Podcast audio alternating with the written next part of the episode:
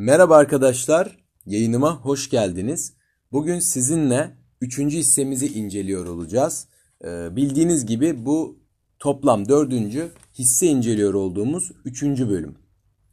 Şimdi bu e, şirketi bugün inceleyeceğimiz hisseyi siz seçtiniz Twitter'da e, bildiğiniz gibi. Ben aslında bu hisseyi pek incelemek istemiyordum. Çünkü kendisiyle yani bu şirketle pek bir gönül bağım yok. Diyeceksiniz nasıl gönül bağın yok? Yani ben şirketin misyonu olsun, şirketin tarihçesi olsun, şirketin kuruluş hikayesi olsun. Gerçekten olağanüstü ve bunlarla alakalı hiçbir şey söyleyemem. Zaten benim haddim değil arkadaşlar. Ama hani bazen böyle şekil olarak yani biraz branding, biraz görsel imaj olarak düşündüğünüzde hani haz etmediğiniz şirketler, markalar olur ya özellikle. Marka örneğinden gitmek daha doğru.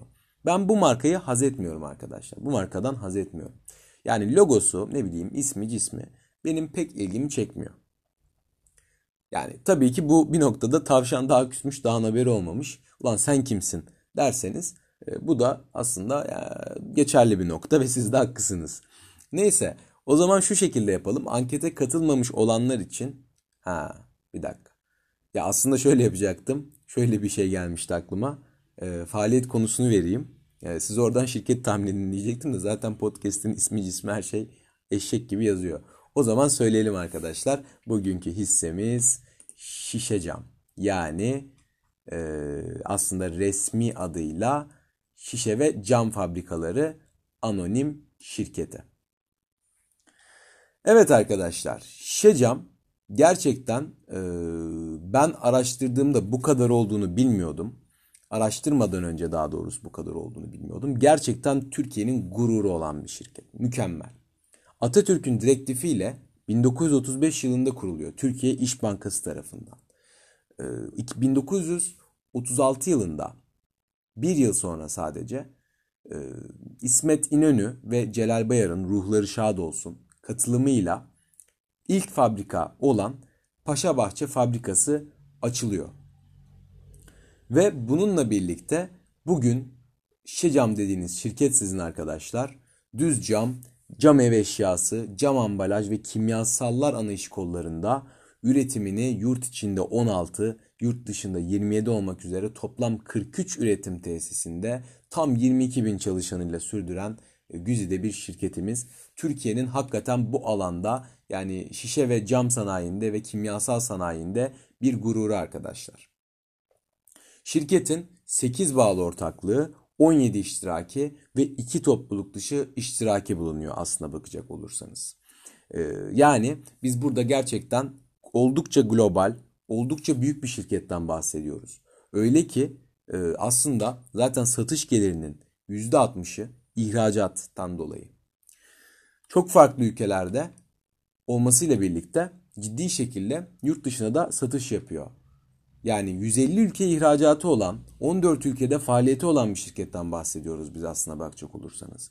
Dolayısıyla gerçekten saygı duymamız gereken bir şirketten e, bahsediyoruz aynı şekilde. Şecam'ı biz yakın zamanda iki farklı hikayeyle duyduk. Bunlar nedir sizce? Birincisi tabii ki birleşme arkadaşlar. Şecam'ın bir sürü iştiraki olduğundan size bahsetmiştim. Ee, bu iştiraklerden diğer dördü ki bunlar Trakya, Anadolu, Denizli camlar ile soda sanayi idi. E, borsada işlem gören şirketlerdi.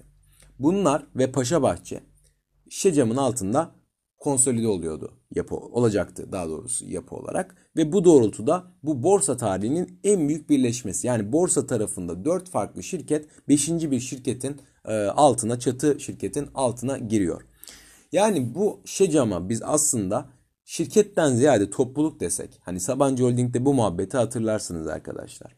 E, dedik ki çok fazla iştiraki bağlı ortaklığı olan e, gruplar, holdingler kendilerine topluluk diyorlar. Burada da Şecam topluluğu desek hiç yanılmış olmayız. Çünkü gerçekten her yerde faaliyet gösteren canavar gibi bir şirket. Gerçekten çok büyük hacimli bir şirketten bahsediyoruz aslında. Bu haber çıktığında arkadaşlar işler güzel oldu. Nasıl diyeceksiniz? Fiyat arttı. Çünkü ciddi bir sinerji beklentisi vardı. Sinerji ne demek mi? Sinerji şöyle ki arkadaşlar. e, aynı iş kolu veya benzer iş kolu veya supply chain'de tedarik zincirinde düşünecek olursanız birbirinin ön, önünden arkasından gelen e, iş kolları, gruplar, şirketler birleştiğinde ve ortak çalıştığında iki şekilde gelir elde edip yani iki şekilde fayda sağlayabilirsiniz bundan. Ya şirketin satışları artar. Çünkü mesela şöyle bir örnek verelim. Bir e, çikolata şirketiyle bir çikolata üreten şirketle bir dağıtım şirketi aynı grubun altına giriyor. Bu dağıtım şirketinin her yerde geniş bir ağ olduğunu düşün. Ama çikolatacının ufak mütevazi bir dağıtım kanalı vardı aslında. Bu iki şirket birleştiğinde ortaya çok büyük bir sinerji çıkar. Neden? Çünkü e, çikolatayı o dağıtım yani distribution kanalları doğrultusunda e, birleşilmiş olan şirketin veya işte aynı grubun altına girmiş olan şirketin dağıtabilme imkanı elde ediyorsunuz. Dolayısıyla siz 10 para gelir elde ediyorken o kadar geniş bir dağıtım ağına sahip oluyorsunuz ki 50K'lık gelir elde edebiliyorsunuz. Tabii bu burada rakamı atıyorum yani biliyorsunuz zaten. 5 katına çıkar mı bilmiyorum. Belki öyle örnekler de vardır. Böyle olabilir. Veya şöyle. iki tane şirket yine birleşiyor. Ee, bu şirketlerden biri diğerinin e, aslında ham maddesinin üreticisi konumunda aynı şekilde. Yani burada birazcık şişe cam ve soda sanayi örneği olabilir. Krom ve e, işte bu minvalde çeşitli maddeleri üretiyor. Cam için altyapısı olabilecek. E, bu şirketler birleştiğinde arkadaşlar siz başka bir yerden ham madde temin edecekken artık daha ucuza, daha e, ne bileyim çok daha e, sizin aradaki masraflardan da kurtulacağınızı düşünecek olursak komisyonudur bilmem nesidir belki lojistiğidir hatta çok daha ucuza getirebiliyorsunuz ham maddeyi. Bu da mesela satışları arttırmıyor olsa da masraftan çok ciddi bir e, kısıntı sağlayarak aslında kar marjlarının yükselmesini sağlıyor. Yükselmesine sebep oluyor diyebiliriz. Şecam arkadaşlar bununla birlikte Avrupa'daki en büyük ikinci, dünyadaki en büyük beşinci e, şişe cam yani cam ürünü üreticisi konumunda. Bu da gerçekten bence e, çok ciddi bir tutar. Bunu da söylemek gerekiyor. Temel camlar, otomotiv camları, enerji camları, beyaz eşya camları, e, bununla birlikte çeşitli kimyasallar, cam ev eşyaları, cam ambalajları ile birlikte çok ciddi bir üretim çeşitliliği var aslında şişe camın. Bununla birlikte adamların enerji şirketi de var. Cam iş elektrik üretimi e, yapan bir bağlı ortaklıkları durumunda diyebiliriz. Şirketin ismi de Camiş Elektrik Üretim AŞ zaten. Ee, bununla birlikte maden ve geri dönüşüm işleri de yapıyorlar. Yani burada biraz tedarik zincirinin başından sonuna kadar yani en başından ham maddeyi üreterek en sonunda geri dönüşümünü gerçekleştirecek e, bir zincir oluşturmaya çalışıyorlar kendileri. Ciddi bir sinerji fayda sağlamak adına aslında. Bununla birlikte bir haber daha var e, bu taraftan. Bunu da sizinle paylaşmış olmak isterim arkadaşlar. Şecam e, 1 milyarlılık bir yatırım yaptı Ankara'ya. Bir fırın arkadaşlar. Bununla birlikte Polatlı Avrupa'nın en büyük düz cam üretim üstlerinden biri haline geldi. Ee, bununla birlikte düz cam üretim kapasitesi şişe camın yıllık 3.4 milyon tona ulaştı. Burada çok ciddi bir rakamdan 130 milyon dolarlık 1 milyar liralık bir rakamdan bahsediyoruz. 2 Ekim 2020'de ateşlenerek devreye alındı arkadaşlar. Bununla birlikte Polatlı'daki yatırım tutarı 2 milyara ulaştı. Bu da gerçekten önemli bir nokta. Bu iki e, bilgiye bakacak olursak aslında şirketin neden belli bir rally yapmış olduğunu anlayabiliyoruz. Peki hikayeyi satın alalım mı? Şimdi burada bir hikaye yal yağlıyoruz ballıyoruz gelmiş işte Atatürk kurmuş da şöyle iyiymiş de Avrupa'nın şöyle bilmem nesi dünyanın beşincisi e, Türkiye'nin gururu şöyle de böyle de. Peki finansallar bunu yansıtıyor mu? Bunu e, konuşacağız ama şunu hatırlamanızı isterim arkadaşlar. Bizim burada inceleyeceğimiz tüm finansallar aslına bakacak olursanız şu ana kadarki finansallar.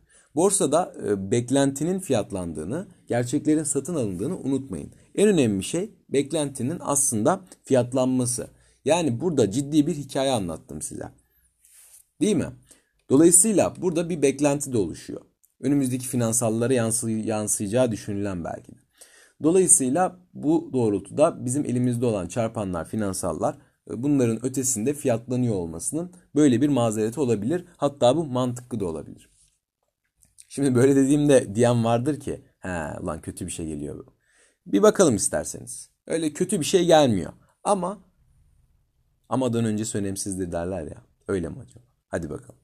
Şimdi gelir tablosuna bakacağız. Yine aynı usulle devam ediyoruz aslında. 2017, 18 ve 19 yıllarına bakacağım sizinle. Bununla birlikte 2019 e, e, Haziran ve 2020 Haziran'a bakacağım. Klasik. Bu biliyorsunuz her hafta bir listenin sevdiği metotlardan biri.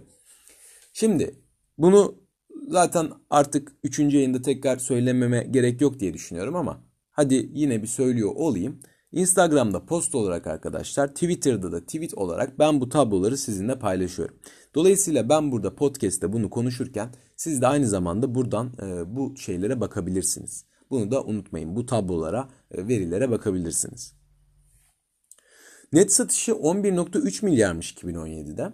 2019'da 18 milyara çıkmış. Gerçekten e, ciddi bir artış aslında. Yani 2017-18 arası satışlarını çok ciddi oranda arttırmış. 2019'a da yine e, enflasyona yakın bir artışla gelmiş. Dolayısıyla burada olumlu bir gidişat olduğunu söyleyebiliriz. Brüt kar marjı arkadaşlar genel olarak bakacak olursanız fark etmişsinizdir ki %32-33 civarlarında geziyor.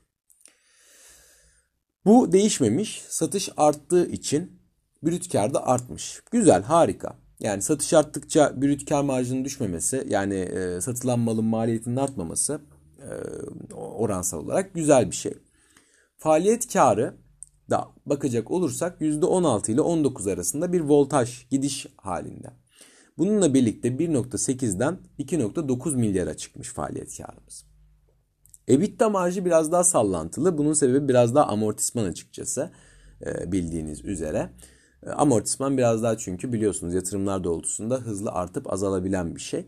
E, EBITDA'mız bizim 3.1 milyardan 4.9 milyara gelmiş. Bu da güzel, hoş. Yani enflasyon üstü bir EBITDA artışı her iki sene arasında da gerçekleşmiş. Dolayısıyla pardon 2018-19 e, arası aslında gerçekleşmemiş. Adam 2017-18 arasının ekmeğini yemiş diyebiliriz. EBITDA'yı 2019 yılında korumuş.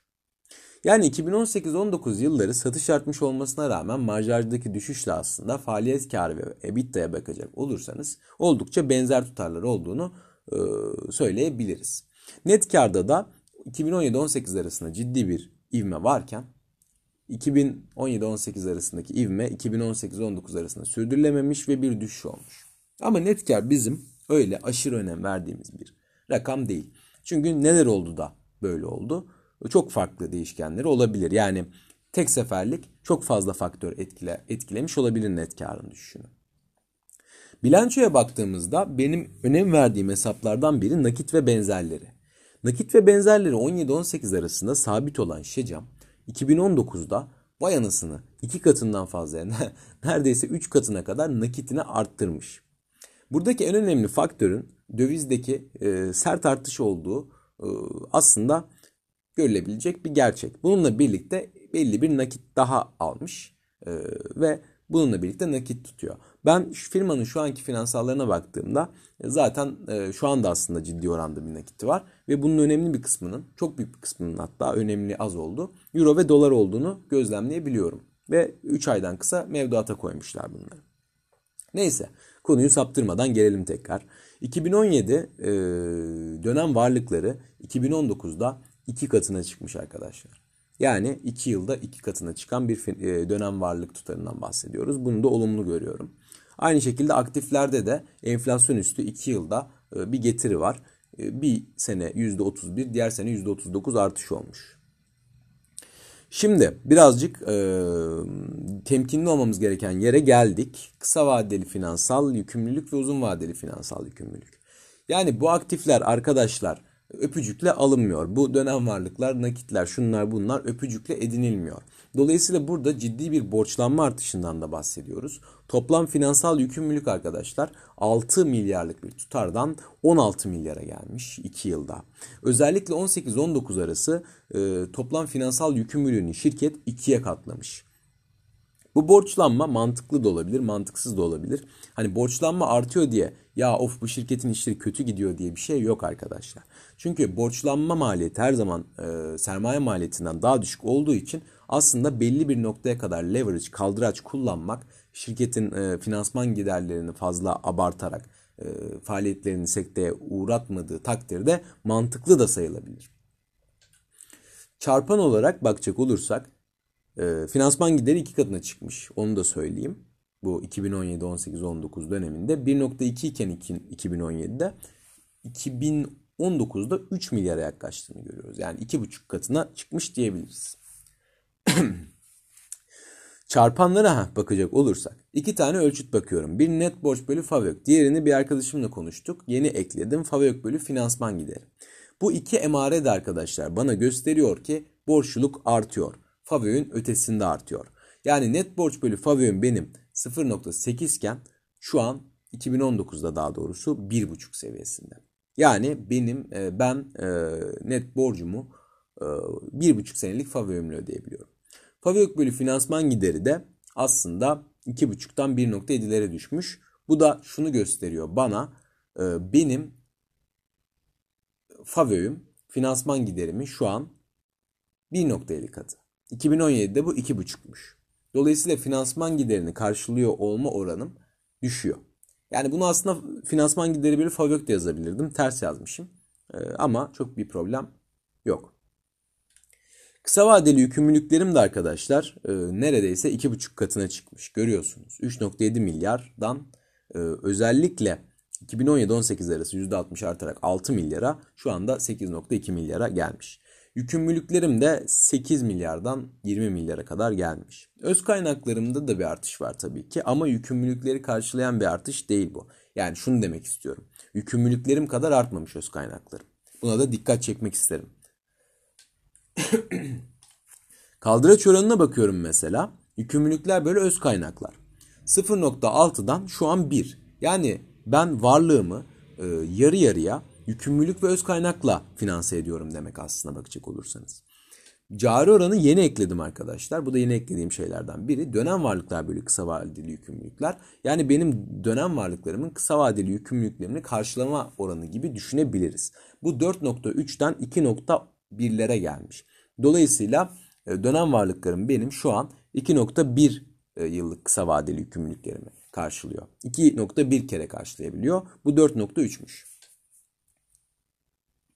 Serbest nakit akışına bakıyorum. Serbest nakit akışını ben şöyle hesaplıyorum. O operasyonlardan sağlanan e, nakitten CAPEX'e yani e, yatırım harcamalarını çıkarıyorsunuz. 0.9 milyarken 2018 ya 2017 yılında 2018 ve 19'da zarar yaz yani eksi yazmış olduğunu dolayısıyla bu bağlamda bir nakit çıkışı olmuş olduğunu görüntüleyebiliyoruz aslında. Yabancı para pozisyonu bizim Şişecam'da en güvendiğimiz şeylerden biri. Çünkü bildiğiniz gibi size %60 ihracat yapıldığını söylemiştim. 1.2 milyardan 2.7 milyara çıkmış. Ee, bir sürpriz daha var burada bekleyin. 2019 Haziran'la 2020 Haziran'a bakacak olursam görüyorum ki çok da bir şey fark etmemiş. Satışlar benzer. Brüt kar biraz düşmüş. Faaliyet karında %20'lik bir düşüş var. Bu benim hoşuma gitmedi. Ee, dolayısıyla %32,5'tan %29 nokta pardon e, faaliyet karı %15.8'den %12.5'e düşmüş. Dolayısıyla burada e, satışlar benzer tutarda kalınca ciddi bir düşüş yaşanmış diyebiliriz. EBITDA ise artmış. EBITDA'nın artışı amortismandan kaynaklanan açıkçası çok da menen bir şey olmayan bir artış. Onu çok değerlendirmeye gerek yok. Ki her türlü enflasyonun altında bir artış. %3'lük kuş kadar bir kazançtan bahsediyorum. Net karımsa %36 düşmüş. 1.3 milyardan 0.900 milyonluk bir tutara gelmiş ve net kar marjım da ciddi şekilde daralmış aslında. Burada finansman giderlerinin aslında artmış olarak e, birazcık e, bunu olumsuz etkilemiş olduğu gibi benim bir argümanım var. E, buna tabii çok çok daha detaylı bakıp net bir şey söylenebilir ama ilk bakışta bozulan pandemiden kaynaklı bozulan faaliyetlerle birlikte diyebiliriz ki arkadaşlar e, finansman e, giderlerinin de artması net karı olumsuz etkilemiş aslında kısaca. Şimdi burada çok acımasız olmamak lazım. Neden böyle düşündüğümü size kısaca izah edeyim. Şimdi 2020 Haziran'a kadar ki 6 aylık süreçte arkadaşlar zaten bunun 3 ayı pandemiydi. Millet yani yanıyordu, yıkılıyordu. Dolayısıyla burada aa işte e, satışlar, karlar şöyle olmuş, böyle olmuş demek çok da mantıklı değil. Dolayısıyla biz burada bir pandemi dönemindeydik bir kere. Dolayısıyla bunu bu şekilde incelememek lazım. Öncelikle bunu söyleyeyim size. Bilançoya bakarken arkadaşlar 2019 yıl sonu ile 2020 Haziran'ı karşılaştırdım. Çünkü bilanço bildiğiniz gibi anlık fotoğrafı çekilen bir şey olduğu için e, burada gidip 6 ayları almama gerek yok. Elma ile elmayı kıyaslamak e, maksatlı olarak. Burada yine elma ile elmayı kıyaslıyorum yani. 2019 yıl sonu 2020 e, Haziran yani 6 ayda adamın bilançosundaki tutarlarda ne değişmiş ona bakıyorum. Nakit korumuş. E, nakit konusunda çok söylenebilecek bir şey yok. Ama belki şöyle bir şey söyleyebilirim. Şimdi söylemiştim ya size nakitin önemli bir kısmı dövizde aslında. Dövizin de bu dönemde ciddi bir şekilde %30'luk %35'lik bir artış olduğunu biliyoruz arkadaşlar. Buna rağmen %5 düşmüş olması nakitin aslında nakitin belli bir oranda harcanmış olduğunu ama kur etkisinden dolayı e, benzer seviyede gözüktüğünü bize hatırlatıyor olabilir. Dönem varlıklarda, aktiflerde çok ciddi bir değişiklik görmüyorum. Toplam finansal yükümlülüklerde çok ciddi bir değişiklik görmüyorum. Bununla birlikte arkadaşlar finansman giderinde ciddi bir artış görüyorum. Tarih beni yoksa haklı mı çıkardı? Net borç bölü FAVÖK oranına bakacak olursak bu artık 2'lere yaklaşmış 2020 Haziran'da ki aslında 2-2,5'ların üstü bizim yavaştan kardeş dur bir orada e, tamam borçlandın güldük eğlendik ama e, yavaştan biraz daha tamam ağırdan al artık dediğimiz bir noktaya geliyor.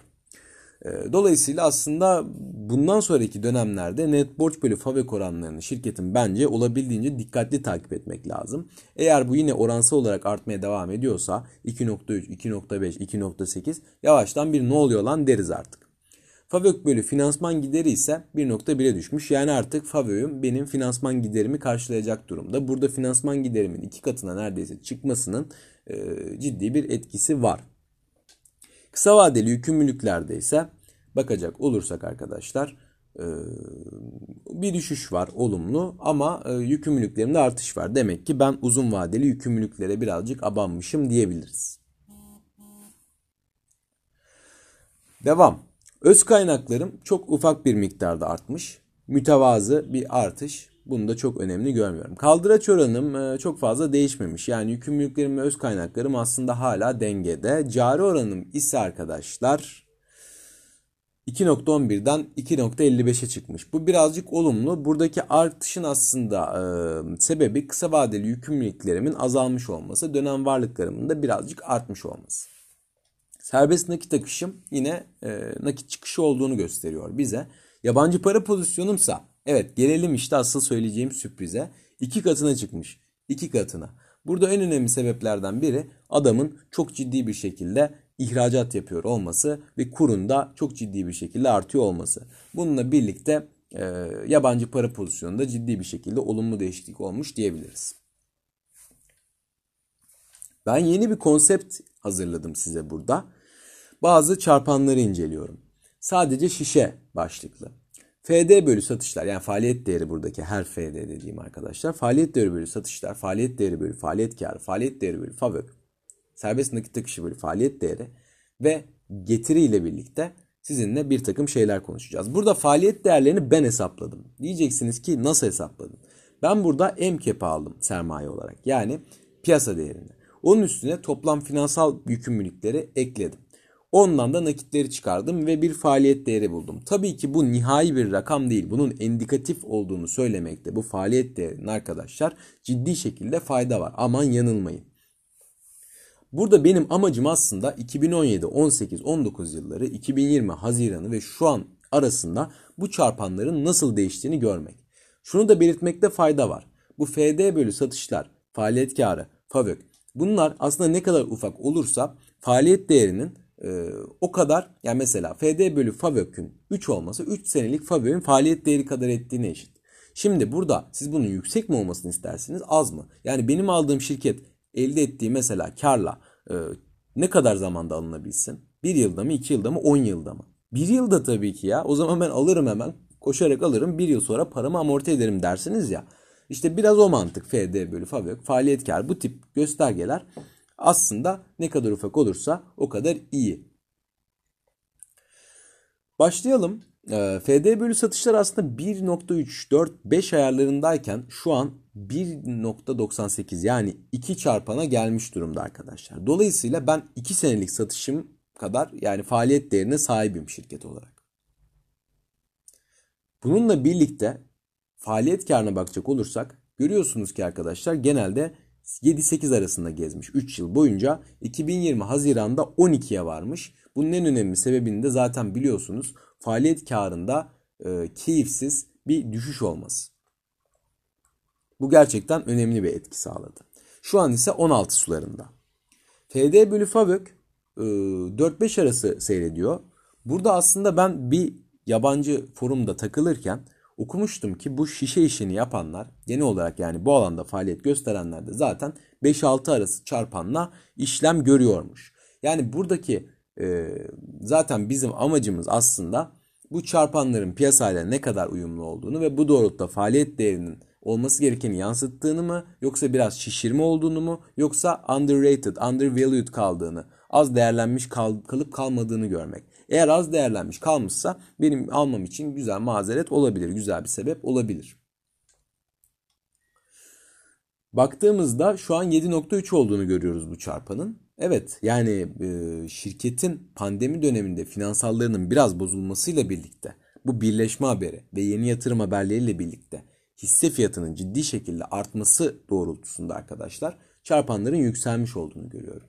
Serbest nakit akışı bölü faaliyet değeri 2017'de e, 1 liralık bir faaliyet değeri için 5 kuruşluk bir serbest nakit akışı yani cash girişi yaratılırken nakit girişi bundan sonra 2018'de hep zarar yazdığını görüyoruz. Bu demek ki aslında benim faaliyetlerimden sağlanan nakit girişi ile yaptığım yatırımlardan sağlanan nakit çıkışı e, şey olduğunda incelendiğinde görüyoruz ki arkadaşlar e, aslında bir nakit çıkışı var şirketten. Nakit ufak ufak tırtıklanıyor diyebiliriz. Tabi finansmandan sağlanan nakitte de bakmamız lazım. E, bununla birlikte yabancı para çevrim farklarına falan da bakmamız lazım. O ayrı bir konu. Getiri olarak da bu kadar şeyi inceledikten sonra getiriyi incelememiz lazım. Burada aslında Şecam yatırımcısını sevindiriyor. Neden diyeceksiniz? 2017 ve 18'de %40'lık getiriler sağlamış. Zaten 2017'nin başında alıp 2018'in sonunda satan ihya olmuş hakkını helal ediyor. Atatürk'ü, İsmet İnönü'yü, Celal Bayar'ı saygıyla anıyor. Ee, ve iki rekatlı şükür namazını ardından yapıştırıyor değil mi? Bununla birlikte 2019'da %15'lik bir düşüş olmuş arkadaşlar. Bu düşüşün en önemli sebeplerinden biri zaten endekste yaşanan son derece kırılganlık olarak e, baş aslında söyleyebiliriz. Bununla birlikte 2020 Haziran'da şirket 2020'nin başına kadar ya başından itibaren ki 6 ayda aslında ne öldürmüş ne güldürmüş. Ama benim burada bir fırsat maliyetim var. Benim burada bir enflasyonum var. Dolayısıyla tatsız. Ama şu ana bakacak olursak 2020'nin başından 1 Ocak'tan itibaren ciddi bir tutar kazandırmış olduğunu aslında görüntüleyebiliyoruz arkadaşlar. Burada ciddi bir oran var. Yüzde 29.68'lik bir oran var. Gerçekten takdire şayan bir oran. Harika. Yani aslında 2017'nin başından düşünecek olursak 2020'nin şu anına kadar. Yani artık yavaştan ne diyelim? 3,5 yıl diyelim.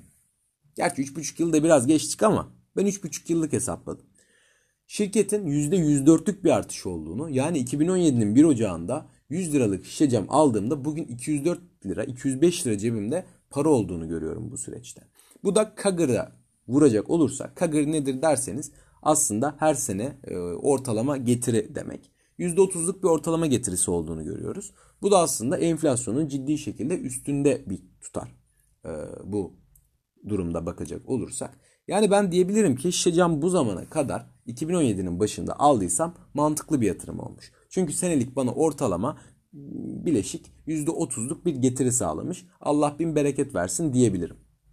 Önemli olan bundan sonrasının hikayesi. Bundan sonra ne olacak? Görüyorsunuz çarpanlarda birazcık yükseklik var. Yani eskiden 1.5'la satış olarak çarp, e, fiyatlanan çarpan şu an 2. Faaliyet karı olarak 7-8'de gezen şu an 16. Fabrik olarak ne bileyim 4-5 arası gezen şu an e, 7.5'larda. Dolayısıyla şirket çarpan olarak biraz yüksekten fiyatlanmaya başlanmış. Bu benim çok hoşuma giden bir durum değil. Ben daha düşük olanları almayı tercih ederim. Daha düşük olanları almayı seviyorum. Fakat dediğim gibi burada ciddi bir sinerji beklentisi olabilir. Bu yatırımlardan e, en basitinden bu 1 milyar liralık yapılan yatırımdan elde edilen e, ciddi bir artış öngörülüyor olabilir. Çok farklı dinamikleri var bu işin. Yani diyemeyiz ki arkadaşlar ha bu çarpanlar yükseldi artık bu şirket mantıklı değil. Ama ama yani bu doğrultuda gerçekten ihtiyatlı hareket etmekte fayda var. Aa Şişecam artıyor. Şişecam çok sağlıklı şirket, çok büyük şirket. Ben biliyorum Şişecam Paşa Bahçe var deyip alırsanız şu durumda çok mantıklı olmaz. Gerçekten riski, e, karı ikisini farklı e, taraflara getiri ne olabilir, risk ne olabilir koyup kendiniz değerlendirin. Ben şahsen çok şu çarpanlarla almayı e, uygun görüyor muyum? Kendim almayacağımı tercih ediyorum. E, yani almamayı kendim açıkçası uygun görüyorum. E, beni cezbetmiyor. Ama bu demek değildir ki almayın. Bu tamamen sizin kendi yatırım tercihinizdir. E, bu sizin yatırım kararınızdır. Ben sadece derseniz ki bana sorarsanız oradan buradan olacağım bu çarpanlarla şişeceğim aldım mı? Almadım. Alacağım mı? Ya açıkçası e, kanka düşünmüyorum ya. Biraz bana yüksek geldi derim. Yani bunu söylemek de bir yatırım tavsiyesi değil. Benim şahsi fikrimdir. Rakip analizini normalde çok güzel yapmıştık Sabancı Holding ve Aksa Elektrik için. E, geri dönüşlerinizi dikkate alıp aslında güzel bir rakip analizi yapmak isterdim ama emsali eşi benzeri yok arkadaşlar. Yani Şecam'ın rakibi yok. Zaten borsada camcılık yapan, cam işiyle uğraşan diğer e, şirketler bu adamın bağlı ortaklığıydı. Onlar da Şecam'ın altına birleşince şu an aslında adamın eşi benzeri rakibi yok diyebiliriz. Ama çok kolay ulaşabileceğimiz bazı çarpanlara da burada yer verelim dedim. Bunların başında fiyat kazanç geliyor aslında. Fiyat kazanç 6.9 e, şu an için. E, fena bir oran değil aslında bakacak olursanız. Bir dakika burada şunu düzelteyim. Şunu düzelteyim. Özür dilerim. Bu rakamlar bu kıyas kısmındaki 2019 yılı aslında. Dolayısıyla sizin şunu yapmanız lazım. Siz burada güncel tutarlara bakın. Bu da mesela böyle bir sizin sağlayacağınız katkı olsun bu doğrultuda. Ve e, bu şu anki rakamlar mesela fiyat kazancı şu an 11-12 arasıdır diye tahmin ediyorum. 6.9'dan 11-12'ye çıkmasını sağlayan e, cidden elle tutulur bir şey var mı buna bakın. Ben şu an için yapmadım bu yüzden bu e, tutarların hesabını. Zaten size diğer çarpanlarda şu ana kadar olan kısmı bile verdim. Burada biraz daha yüzeysel bakacağımız çarpanlarda 2019 yıl sonu verilerini kullandım.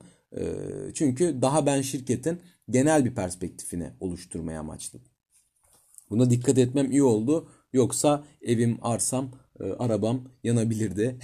Ulan sen bize fiyat kazanç 6-9 dedin bilmem ne şöyleymiş böyleymiş. Yanıltıcı bilgi vermem arkadaşlar. Ee, ya zaten karizmayı çizdirmek pahasına o an bir şey karıştırmışsam farklı söylüyorsam direkt düzeltiyorum. Hiç acımıyorum.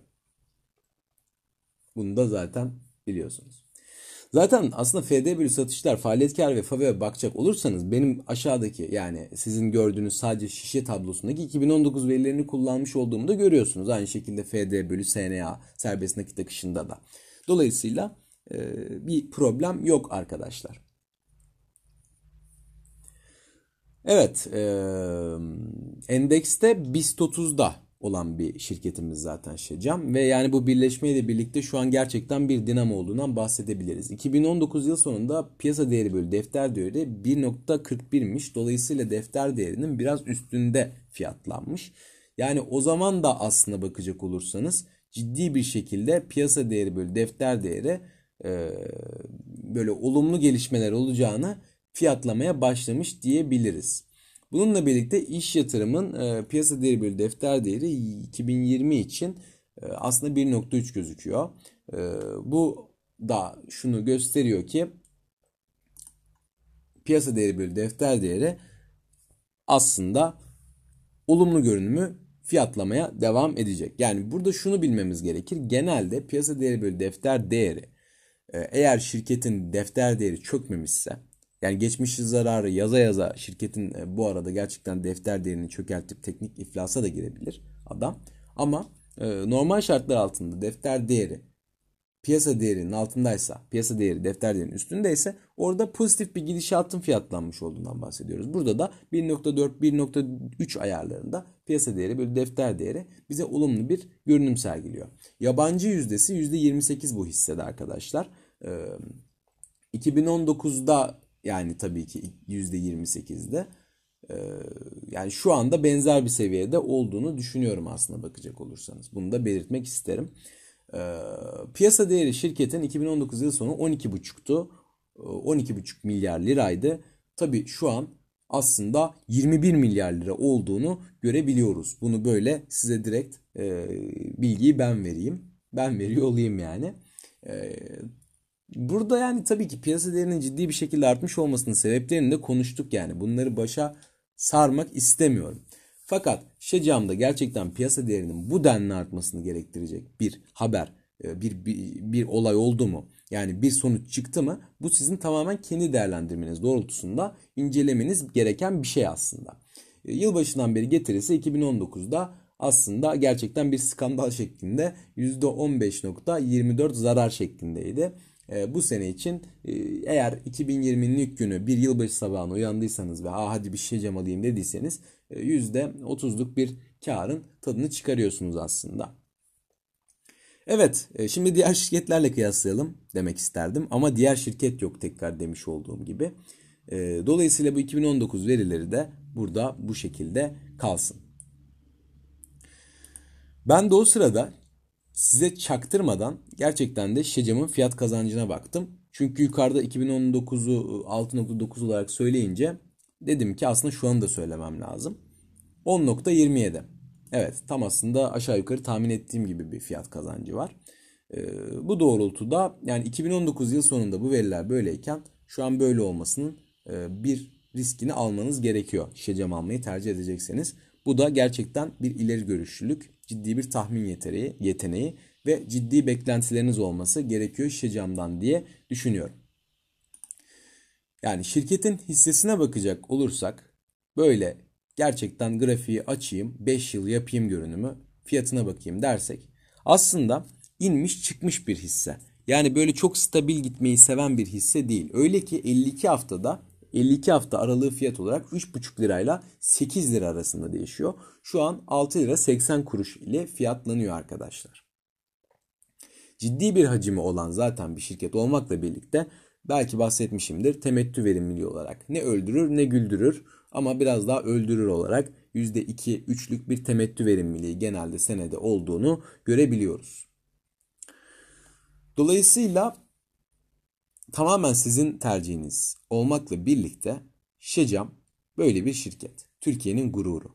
Alınır mı, alınmaz mı? Ya bunların hepsi çok farklı konular ve bunları çok daha uzun tartışmamız lazım. Ve ben burada asla nihai bir şey söylemem size. Çünkü bildiğiniz gibi piyasanın fiyatladığı arz talep ilişkisidir. Yani ben Şecam'ı 20 liradan almak istiyorsam ve yeterli bir sayıysam eğer 20 liradan satacak yeterli kişi varsa 20 lira olur o e, şirketin fiyatı. Dolayısıyla ben bugün derim ki bu şirketin çarpanları biraz yüksek. Ben almayı düşünmüyorum. Almayı planlamayacağım. Ulan olur sana 15 lira. Dersiniz ki Allah senin belanı versin sen hiçbir şey bilmiyorsun.